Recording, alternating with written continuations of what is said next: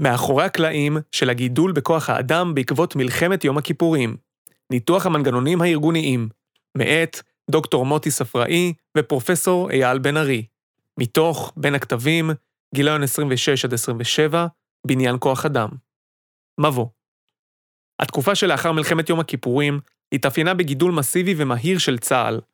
אמנם נתוני סד"כ צה"ל הינם חסויים, וכן קיימים פערים בין ההערכות השונות, אולם לפי כלל הפרסומים הזרים והאקדמיים, מדובר בגידול חד וחסר תקדים. קיימת הערכה כי מערך המילואים גדל באותה תקופה מבחינת היקף כוח האדם בכ-81%, והגידול במספר משרתי הקבע הוערך ב-72%. מבחינת מספר העוצבות הלוחמות, טוען ואן קרפלד שמספר העוצבות הלוחמות יותר מהכפיל את עצמו בשנים שלאחר מלחמת יום הכיפורים. במספרים מוחלטים, מדווח עמנואל ולאד על גידול במהלך שנות ה-70 מ-75,000 ל-180,000 במצבת כוח האדם הסדיר, ומ-225,000 ל-370,000 במצבת כוח האדם במילואים. מספר האוגדות המשוריינות גדל במהלך שנות ה-70 כמעט פי 4, מ-3 ל-11. כאמור, מרבית הגידול נעשה בשנים שלאחר מלחמת יום הכיפורים, וספציפית במהלך שנת 74, שבה גדלה מצבת כוח האדם הלוחם בכ-25% בתוך פחות משנה. גידול זה אינו מפתיע מכמה היבטים. ראשית, הוא מצוי במגמה הפוכה לתהליכי הקיטון המסיביים שאפיינו את צבאות המערב באותה העת. למעשה, מאז ועד היום, כמעט כל הספרות המחקרית עוסקת בתהליכי קיטון צבאיים, ומאמר זה הוא יוצא דופן בניסיון לבחון תהליך הפוך. שנית, הגידול בכוח האדם לא נשען על תשתית של גידול דמוגרפי חד.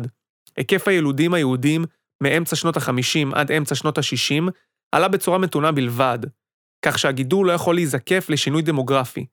גם גלי העלייה מאמצע שנות ה-50 ועד לאותם שנים לא ייצרו תשתית לגידול חד ומהיר שכזה. ובהמשך לכך, בעוד הגידול ההיסטורי בצה"ל וצבאות המערב נשען בעיקרו על שירות חובה, כאן נשען הגידול על אנשי מילואים וקבע. הגורם המרכזי שאפשר את הגידול נעוץ ככל הנראה בלגיטימציה חברתית רחבה לתהליך זה. מאורעות מלחמת יום הכיפורים ערערו את תפיסת היתרון האיכותי הישראלי שעומדת בבסיס תפיסת הביטחון. ערעור זה הוביל לתחושה של איום קיומי ולתובנה כי יחסי הכוחות הורעו מאוד בשנים שקדמו למלחמה.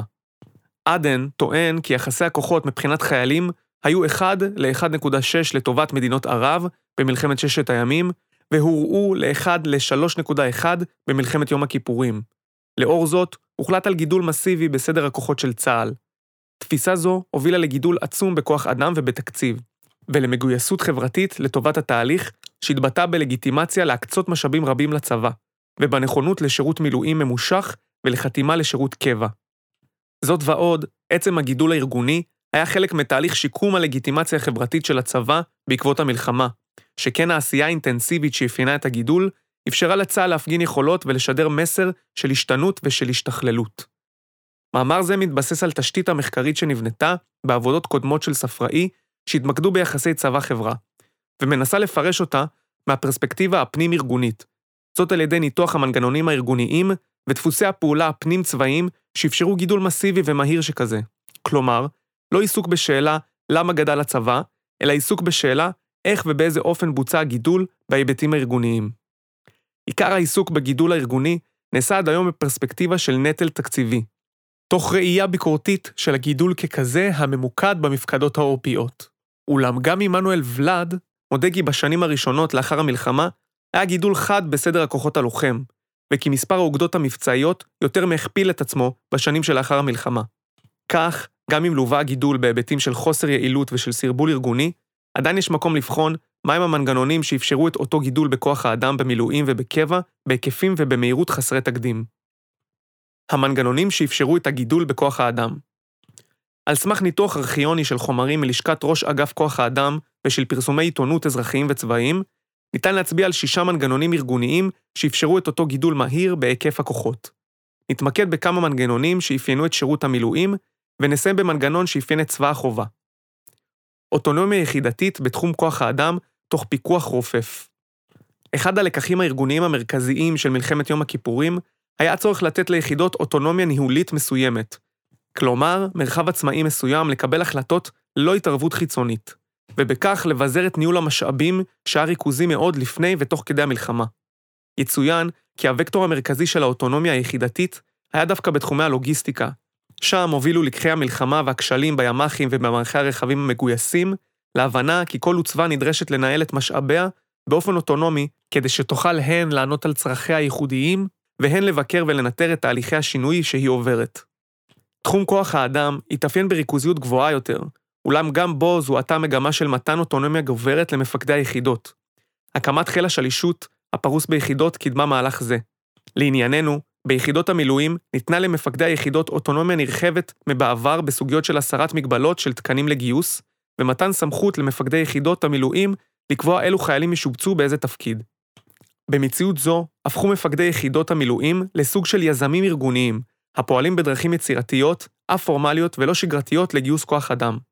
כך למשל, ניתנה להם סמכות עצמאית מסוימת לשכנוע כוח אדם קיים בתפקידים לא ליבתיים, כדוגמת עובדים כלליים, לקחת על עצמם תפקידים משמעותיים יותר, לבנות סגלים פיקודיים חדשים על בסיס החיילים הקיימים ביחידות, גיוס חיילים ליחידות מתוך מאגרי מילואים ארציים, ועוד כהנה וכהנה. ביטויים לרוח היזמות, למאמצים וליצירתיות שנדרשו אליה מפקדי צה"ל, ניתן לראות בתקשורת של אותה תקופה, גם בדברי הרמטכ"ל. ציטוט: אנחנו מעוניינים ללכת על העניין הזה אפילו בקבלנות. אנחנו מוכנים שקבוצה של צנחנים ואנשי חי"ר, מפקדים מנוסי קרבות, יתגייסו עכשיו לחצי שנה ויעבירו שניים או שלושה קורסים של מפקדי פלוגות. ואם זו הרוח במטה הכללי, הרי שבשטח הרפרטואר של דפוסי הפעולה והיוזמות המקומיות המגוון לאין ארוך. האוטונומיה היחידתית בתחום כוח האדם משקפת כמובן גם אוטונומיה כלל צבאית חסרת תקדים. בשנים שלאחר יום הכיפורים, נהנה צה"ל מרמת שיא של אוטונומיה ומהיעדר פיקוח אזרחי. כמעט ולא הובעה התנגדות לשום דרישה צבאית, משאבית או מבצעית. זה הרקע להבנת העובדה שהאוטונומיה היחידתית התאפשרה ללא לחצים חברתיים חיצוניים, אלא מתוך דינמיקה פנים-צבאית, שבה ניתן למפקדים חופש פעולה כל עוד גדלות המסגרות הצבאיות. יחד עם זאת, יצוין שבתחומים מסוימים, כמו בהסבת צוותי טנקים בחודשים שלאחר המלחמה, בנושא זה הופקו במטה הכללי דוחות שבועיים עם בקרה שמית על תהליך ההסבה. לאוטונומיה בתחומי הגיוס כוח האדם ישנם שורשים היסטוריים שכן היא חלק מהמורשת התרבותית של הפלמ"ח. תופעות של גיוס עצמאי של חיילים שלא דרך לשקוט הגיוס רווחו במלחמת העצמאות. גם במלחמת יום הכיפורים לא נעדר מקומן של תופעות אלה. עדות לכך קיימת בדיון באגף כוח האדם. קציני שלישות שאלו האם חטיפת חיילים ומסגרות בין יחידות היא ביטוי להיעדר משמעת. וכן, במספח המשמעת לוועדת אגרנט מתוארים מקרים של חטיפת חיילים שלא על דעת הפיקוד העליון. לאור זאת, ניתן לומר כי מתן אוטונומיה יחידתית בתחומי כוח האדם אפשר למסורת תרבותית ולכוחות ארגוניים לבוא לידי ביטוי בעוצמה רבה ולאפשר למפקדי המילואים לעמוד במשימת הגידול באופן שהוא לכאורה מרשים. ברור שהגדרת סדר הכוחות נעשה בצורה מרוכזת במטה הכללי, אולם המימוש המהיר התאפשר בזכות הרצון הפיקודי בשטח להגדיל את הטריטוריה היחידתית ולפעול לשם כך במגוון של דרכים. שירות מילואים פעיל, שמ"פ, ממושך לצורכי בניין כוח. יצירתיים ככל שיהיו, מפקדי צה"ל לא יכלו, במציאות של יציבות דמוגרפית, להכפיל את סדר הכוחות הלוחם ללא ביצוע הסבות המוניות של כוח אדם לתפקידי לחימה ותומכי לחימה נחוצים. המנגנון הארגוני שאפשר את עשרות אלפי ההסבות המקצועיות בקרב חיילי מילואים בשנים שלאחר המלחמה, היה שירות המילואים הממושך. בתפיסת הביטחון הישראלית, שירות המילואים מבוסס על רעיון של מוכנות לקריאה מחד גיסה, ועל הכרעה מהירה מאידך גיסה, שתוחמת את שירות המילואים לתקופה קצרה. המתיחות בגבולות ושהייתם של כוחות צה"ל במצרים ובסוריה בחודשים שלאחר המלחמה, יצרה מצב חסר תקדים שבו משרתי מילואים שירתו במשך למעלה מחצי שנה ברציפות. דפוס זה של שירות מילואים ממושך נמשך גם בשנים שלאחר המלחמה, כך שביחידות מילואים רבות, חודשיים-שלושה של שירות מילואים ברצף היו דבר שבשגרה. תקופות המילואים הממושכות נוצלו פעמים רבות לצורכי הסבות מקצועיות אינטנסיביות מתפקידים עורפיים לתפקידי לחימה. משאב זה אפשר לצה"ל בכלל ולמפקדי יחידות המילואים בפרט לבצע במסגרת המשאבים העומדים לרשותם שינוי ארגוני רחב היקף בהיקף ובמאפייני כוח האדם. כך בתקופה שנמשכה שנים ספורות, הפכו משרתי מילואים באלפיהם ללוחמים ולתומכי לחימה ברמת האוגדות, וזאת מבלי להידרש לגיוס לקבע או להסתמכות על הכשרה וניסיון קודמים. רבים מקרב המוסבים שירתו במערכים עורפיים כדוגמת הג"א, ובמסגרת תהליך הגידול הוסבו מקצועית והוצבו מחדש ביחידות לוחמות. מכניזם ארגוני משלים להערכת השמ"פ היה החזרת חלק מהפטורים משירות למאגר המשרתים במסגרת מבצע גיוס שנערך באותם שנים. במבצע זה שונה החוק כך שהתאפשר זימון מחדש של כאלה שקיבלו פטור משירות צבאי ללשכת גיוס יהודית. ללשכה זו נקראו לצורך בחינה מחודשת של המצב למעלה מ-100 אלף פטורים משירות ביטחון בגילי חובה ומילואים, וכשירותם נבחנה מחדש. אמנם רובם מצאו את עצמם פטורים מחדש או ביחידות עורפיות כדוגמת אג"א, אך מיעוטים, קרוב לעשרת אלפים איש, הוצבו ביחידות מילואים אורגניות. הגמשת קריטריונים והסרת חסמים ארגוניים לצורך הגידול. שירות המילואים הפעיל, גם אם נמשך כחודשיים ומעלה, לא אפשר ביצוע הכשרות ללחימה בהיקף הזמן והתכנים שאפיינו את הכשרות הצבא הסדיר. לשם כך, נדרש צה"ל להגדרת קריטריונים מקלים יותר בהכשרות לתפקידים השונים, וכן להסתפק במשך זמן הכשרה קצר יותר, ולעיתים אף בדרישות מבצעיות וגופניות פחותות, שהרי מדובר במשרתי מילואים בוגרים, בכדי להסמיך את החיילים לביצוע תפקידם החדש. הצורך להגמשת קריטריונים לא נעצר בהכשרות חיילים, משום שהגדלת המסגרת חייבה הקמת סגלים פיקודיים כמעט יש מאין. לשם כך, נדרשה בנייה של הסמכות מזורזות לפיקוד ולקצונה גם במערך המילואים. אחד הביטויים הבולטים לכך היה שיעור המוסבים לקצונה בשלב מאוחר, לאחר סיום שירות החובה. מקרב הקצינים שהתגייסו לשירות חובה בשנת 1970, שנתון שעמד במרכז תהליך הגידול, כ-30% מהקצינים ביצעו את ההכשרה לקצונה לאחר סיום שירות החובה, כמשרתי מילואים או כנגדים בקבע שעברו הסבה לקצונה. השיעור הלך ופחת, כך שמקרב הקצינים מגויסי 1975, רק 20% ביצעו הכשרה מאוחרת, ומקרב הקצינים מגויסי 1985, רק כ-10% ביצעו הכשרה מאוחרת לקצונה. זהו מנגנון שראשיתו בצבא המילואים, ובהמשך הוא חלחל והשפיע על צבא הקבע.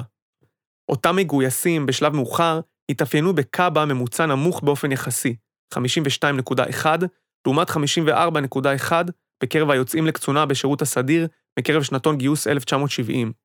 הפער בין נתוני המיון הראשוני של הקצונה המאוחרת לעומת הקצונה בשירות הסדיר, הלך והצטמצם עם השנים, ככל שקטן היקף הקצונה המאוחרת. הווה אומר, הגידול הארגוני חייב מהלך של ויתור על קריטריוני מיון ופתיחת שורות הקצונה והפיקוד. שינויי קלסיפיקציה ביחידות ובתפקידים.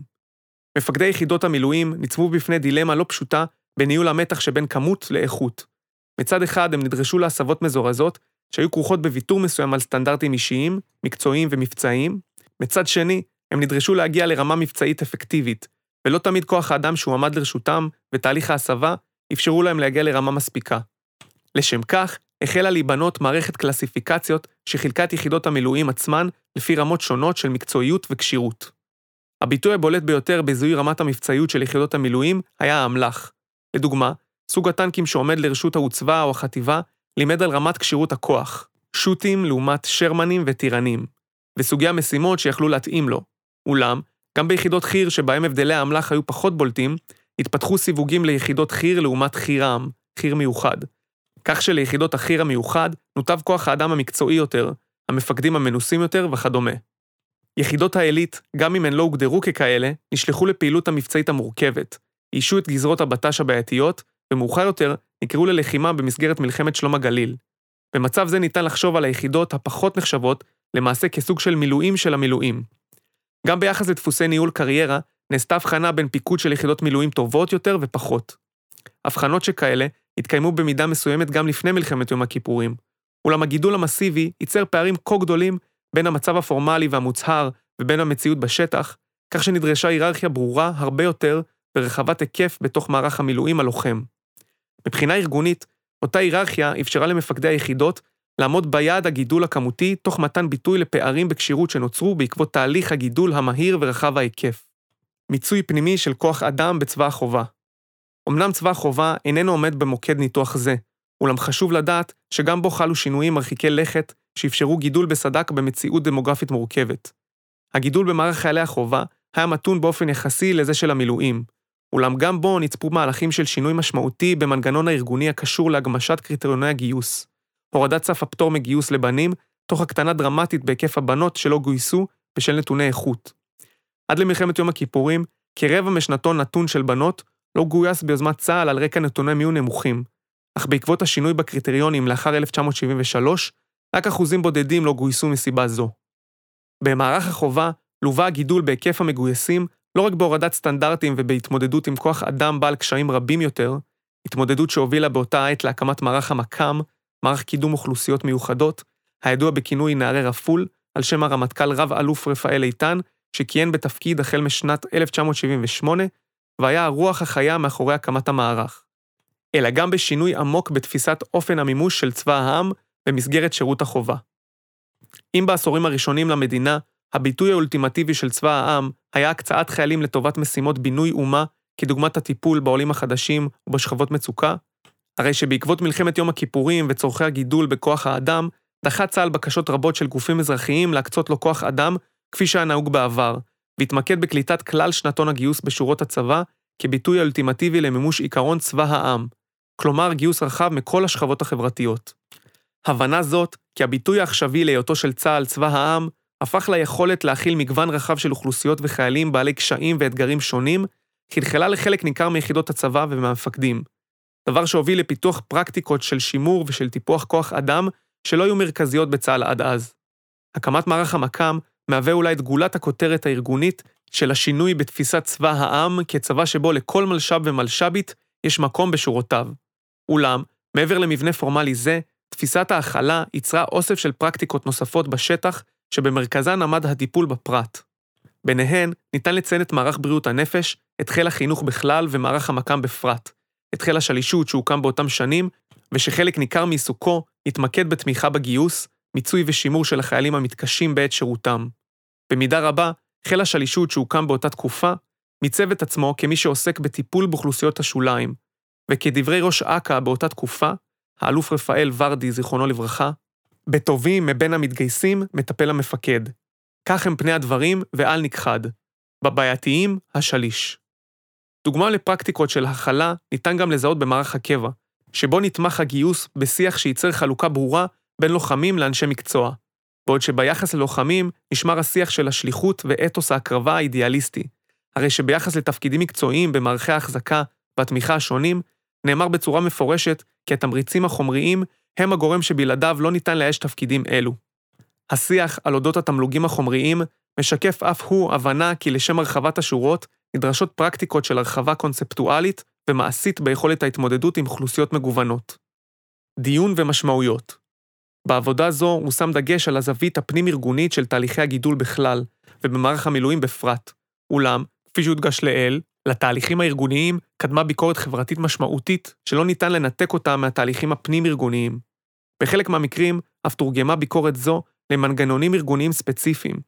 הביקורת החריפה ביותר בתחומי כוח האדם שאיתה התמודד צה"ל, הייתה סביב סוגיית אי השוויון בחלוקת הנטל. שירות המילואים הממושך, שפגע בעיקר במשרתים ביחידות הלוחמות, ופתיחת האוניברסיטאות בשלהי דצמבר 1973, המחישו תוצאה בלתי מכוונת של הגדלת הצבא. תודעה שישנם רבים שאינם נאנקים תחת עול המילואים ועושים לביתם. בעקבות כך עלה גל חסר תקדים של ביקורת על חלוקת העומס והנטל בין המשרתים באופן לא שוויוני.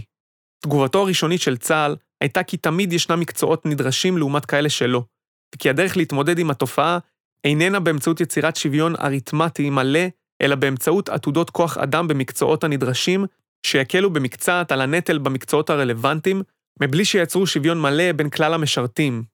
וכדברי נציג אגף כוח האדם באותם ימים, לעולם לא נצליח להגיע לידי שוויון מוחלט ואריתמטי במספר ימי המילואים שיחויבו בהם אנשי המילואים. תמיד יש מישהו בעל תפקיד רציני ואחראי, אשר מטבע הדברים יגויס לתקופה ארוכה יותר.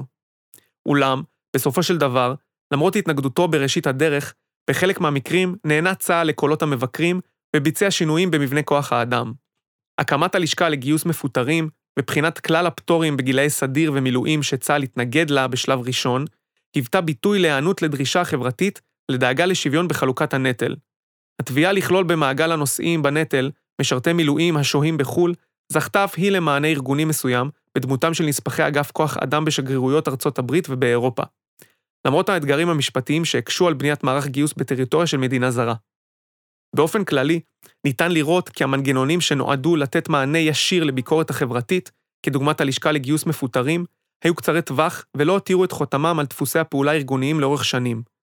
דווקא תהליכים ארגוניים בתחום עולם המילואים, כדוגמת בניית היחידות החדשות והסבות כוח האדם, הטביעו את חותמם לשנים ארוכות, גם לאחר ששכחו הדי השיח החברתי הביקורתי. עובדה זו מלמדת כי לצד ההתמקדות הרווחת בספרות האקדמית בממשקי צבא-חברה, בניתוח מלחמת יום הכיפורים, נכון להעמיק גם בתהליכים הפנים-ארגוניים, בכדי להבין את האופן שבו מעוצב מודל שירות המילואים. ניתוח המנגנונים הארגוניים שאפשרו את הגידול מאפשר לנו להציע קריאה אחרת של האירועים מזו הרווחת בקרב הציבור והחוקרים. מי שעיצב את השיח ביחס לגידול הארגוני בעקבות מלחמת יום הכיפורים, היה כאמור עלם עמנואל ולאד. בספרו, קללת הכלים השבורים, הוא מנתח את הגידול במונחים של סרבול, חוסר יעילות והסתבעות ארגונית עד כדי שיתוק מבצעי. עיקר הדגש שלו הוא על הגידול בהיקף המפקדות, שהוביל לבירוקרטיות יתר בארגון הצבאי.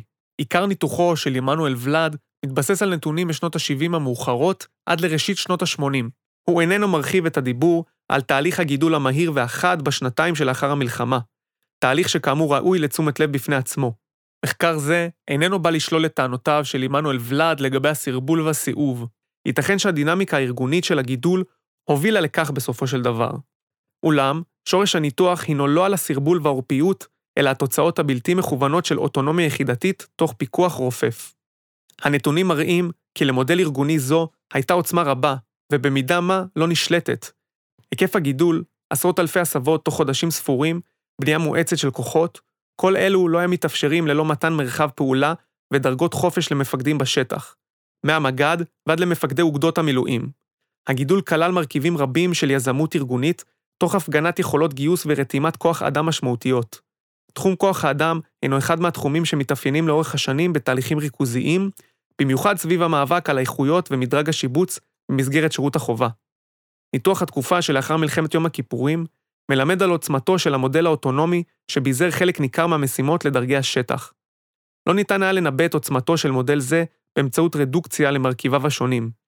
הווה אומר, ניתוח של הקצאת המשאבים וההנחיות שניתנו, לא נותן הסבר מספק מדוע דווקא במקרה זה נעשה התהליך הארגוני בכסף ובעוצמה כאלו, שכן פעמים רבות הנחיות ברורות ומשאבים לא מועטים שניתנו לטובת שינויים ארגוניים בצה"ל ובצבאות אחרים, לא הובילו בהכרח לפעולה כה-אינטנסיבית. נראה שהתהליך שיזם המטכ"ל הוביל לפרץ של עשייה לא מבוקרת על השלכותיה השונות, חיוביות ושליליות. לאור ניתוח זה, סביר לשער כי בשלב שבא לאחר הגידול המהיר, החלה לעלות התחושה של צורך בגידול במפקדות מעצם האתגרים המעשיים של שליטה בהיקף יחידות כזה גדול. כמו כן, קיימת נטייה טבעית של מפקדים להגדיל את המפקדות הסדירות על חשבון כוחות מילואים בשל הזמינות הרציפה ותחושת המענה שנותנות מפקדות אלה, שכן בכינוסן אין צורך בצווי גיוס ובהתמודדות עם אילוצים חברתיים רחבים. נקודה שנייה שיש לתת עליה את הדעת היא משמעותו המבצעית של הגידול. העובדה שמאז מלחמת יום הכיפורים לא התנסתה ישראל במלחמה כוללת רחבת היקף, הובילה לכך שלמעשה בממדים מבצעיים רבים, הגידול שלאחר מלחמת יום הכיפורים נותר מבחינה מבצעית על הנייר. במהלך שנות ה-70 וה-80 נעשתה כאמור חלוקה של היחידות לרמות שונות של היררכיה מבצעית, כך שמלוא המשמעות של הגידול לא נבחנה מעולם, שכן היו אלו המסגרות האיכותיות יותר שהופעלו. גלי הקיצוצים שעברו על צה"ל מאז סוף שנות ה-80, והשינויים הדרמטיים באופן הפעלת מערך המילואים החל משנות ה-90, אפשרו לצה"ל לסגור חלק מהעוצבות שהוקמו בחופזה ולשמר את היחידות הקשירות יותר בסד"כ. כלומר, לא מן הנמנע שלו היה צה"ל נדרש לבחון את המסגרות שהוקמו בחופזה במבחן מבצעי אמיתי, הייתה נחשפת ברבים חולשתה של שיטת הגידול המהיר, בה מתגלה שבממדים רבים הגידול היה וירטואלי. אולם יחד עם זאת, בפן הכלכלי, הגידול לא היה וירטואלי כלל. תקציב הביטחון הכפיל את עצמו באותן שנים, ויש המייחסים את ההידרדרות הכלכלית והאינפלציה בראשית שנות ה-80 לאותו גידול תקציבי. בצורה זאת, קבע הגידול מסגרת משאבית שליוותה את צה"ל שנים רבות. הפרקטיקה של קביעת מסגרת שמלווה את הארגון לשנים רבות, מאפיינת מאוד את מערך כוח האדם, ובמיוחד את צבא הקבע. לפי נתוני דיווח המאזן הצבאי, צבא הקבע גדל מ-11,500 משרתים בשנת 1973 ל-33,500 משרתים בשנת 1974. מספר המשרתים המשיך לעלות בכמה אלפים בשנים שלאחר מכן. בשנת 2017, צה"ל פרסם שבמסגרת תר"ש גדעון הוא עומד להתייצב על 40 אלף משרתי קבע. נתון זה ממחיש עד כמה הגידול שבעקבות מלחמת יום הכיפורים ייצר מסגרת מחייבת שהתוותה את גודל הצבא לשנים רבות. יחד עם זאת, לאורך השנים ביצע צה"ל שינויים רבים בתוך המספר הקבוע יחסית של משרתי קבע. מספר המהנדסים יותר משילש את עצמו. היקף משרתי המילואים גדל באופן יחסי, ומערכי תומכי הלחימה קלאסיים, כדוגמת הלוגיסטיקה, החימוש וכוח האדם, חוו קיטון משמעותי. כמו כן, חל גידול יחסי בשיעור הקצינים על חשבון קיטון בהיקף הנגדים. תהליך מעניין בפני עצמו, שלא כאן המקום להרחיב במשמעויותיו. אולם המסגרת שבתוכה חלו כל השינויים הללו, היא מסגרת כוח האדם בצבא הקבע. מסגרת שהגודל שלה נקבע והותוותה בשנים המעצבות שלאחר מלחמת יום הכיפורים. יחד עם זאת, מאז שנות ה-80, ניתן לזהות מגמה הפוכה לזו של עמנואל ולאד, המתמקדת בהסתה מתמדת של מסגרת התקנים הנתונה בצבא הקבע, לכיוונים המשקפים את הצורך המבצעי ואת סדר העדיפויות הארגוני, שהתהווה ושהתעצב לאורך השנים. ואם נחזור לספרות המחקרית בנושא הגודל הארגוני, אכן רוב הזמן היא עסוקה בקיטון, אולם, מאמר זה מלמד על העוצמה הגדולה שקיימת בתהליכים ארגוניים המתעצבים בחלון זמנים צר של לגיטימציה חברתית לגידול במסגרות ובכוח אדם. מצד אחד, תהליכים אלו אינם חפוזים, ועלולים להוביל לבניית מסגרות חלולות. אולם מצד שני, בהיבט המשאבי, יש לתקופת גידול את הפוטנציאל לקבע את המסגרת הארגונית והמשאבית באופן שיגדיר את המסגרת של הפעילות הצבאית בתחומי בניין והפעלת הכוח למשך עשורים רבים של התייעלות ושל קיטון ארגוני. יש לסייג ולומר כי ניתוח זה מאפיין את המציאות המשאבית הישראלית, שבה הקיצוץ היחסי במשאבי הצבא נעשה בדרך של שימור מסגרת תקציב נומינלית במציאות של גידול ריאלי בתקציב המדינה. מדיניות זו, שהותוותה על ידי גורמים מדינתיים שונים, כדוגמת ועדת ברודט לאחר מלחמת לבנון השנייה, מאפשרת את אותה היצמדות למסגרות קיימות שהוצבו בתקופת הגידול הארגוני שלאחר מלחמת יום הכיפורים. בצבאות המערב לאחר המלחמה הקרה, קיימת מציאות של קיצוץ חד גם במונחים נומינליים בהיקף כוח האדם והתקציב, תהליך שייצר שינויים מסדר גודל שני ולא אפשר הישענות על מסגרות ועל היקפי כוח האדם שנקבעו בעבר. שימור מודל צבא העם הישראלי על גיוס החובה שלו, הינו הכוח המניע והמאפשר שימור של גודל סד"כ כנגזרת מגודל האוכלוסייה. גם אם שיעור הקבוצות המשרתות קטן באופן יחסי באוכלוסייה, ברמה הנומינלית קיימת יציבות ואף גידול מתון בהיקף המגויסים. תהליך המקרין על יציבות הסד"כ גם בצבא הקבע. לעומת זאת, שירות המילואים הפך לסלקטיבי יותר ויותר, ולכן קשה לזהות בו את טביעות האצבע של הגידול המסיבי בעקבות מלחמת יום הכיפורים. כך נוצר מצב מעניין שגידול שהרציונל שלו נשען בזמנו על סד"כ המילואים במציאות של דמוגרפיה יציבה, משתמר במידה מסוימת דווקא בצבא הסדיר, הכולל את חיילי החובה והקבע. את אותם תהליכים ניתן לזהות גם בתוך אגף כוח האדם עצמו, שהתפתח וגדל במקביל לצה"ל, ונדרש לתת מענה ניהולי לאתגרים שיצר הגידול המהיר. חיל השלישות, שכאמור נוסד באותן שנים, היווה אחד ממנועי הצמיחה המרכזיים של האגף עצמו. חיל השלישות היה הזרוע המרכזית שנתנה מענה לגידול, הן כנגזרת מהגידול בסד"כ צה"ל, שהצריך הקצאת כוח אדם שלישותי לעוצבות השונות, והן בהתפתחות של מגוון מקצועות בתוך החיל. מקצועות שרבים מהם התמקדו במתן מענה לאוכלוסיות ייחודיות באמצעות סגלי הת"ש, או באמצעות סגלי החינוך והפסיכולוגים, שהשליש היה גורם שאחראי על תיאומם ועל הפעלתם ביחידות.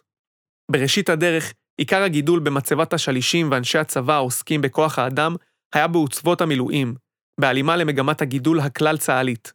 הפרקטיקות שהתפתחו בחיל השלישות ביחידות הקצה השפיעו על דפוסי הפעולה שהתפתחו במטכ"ל, אכ"א. עם הצמצום בהפעלת מערך המילואים, עבר כובד המשקל של העשייה בתחומי כוח האדם בחזרה למטה הכללי. שם המשיכו לפתח מנגנוני גיוס, מיצוי, שליטה וטיפוח, הממוקדים בקבוצות ואוכלוסיות ספציפיות. תפיסה שהתחזקה מאוד בתרבות הגמישות והיזמות שאפיינה את מערך המילואים באמצע שנות ה-70. מנגנונים אלו סייעו בידי אכ"א לתת מענה לסוגיות שעלו החל משנות ה-90, כדוגמת שילוב נשים ומצוין בשירות, קליטת עלייה והתמודדות עם תנודות במוטיבציה של המגויסים.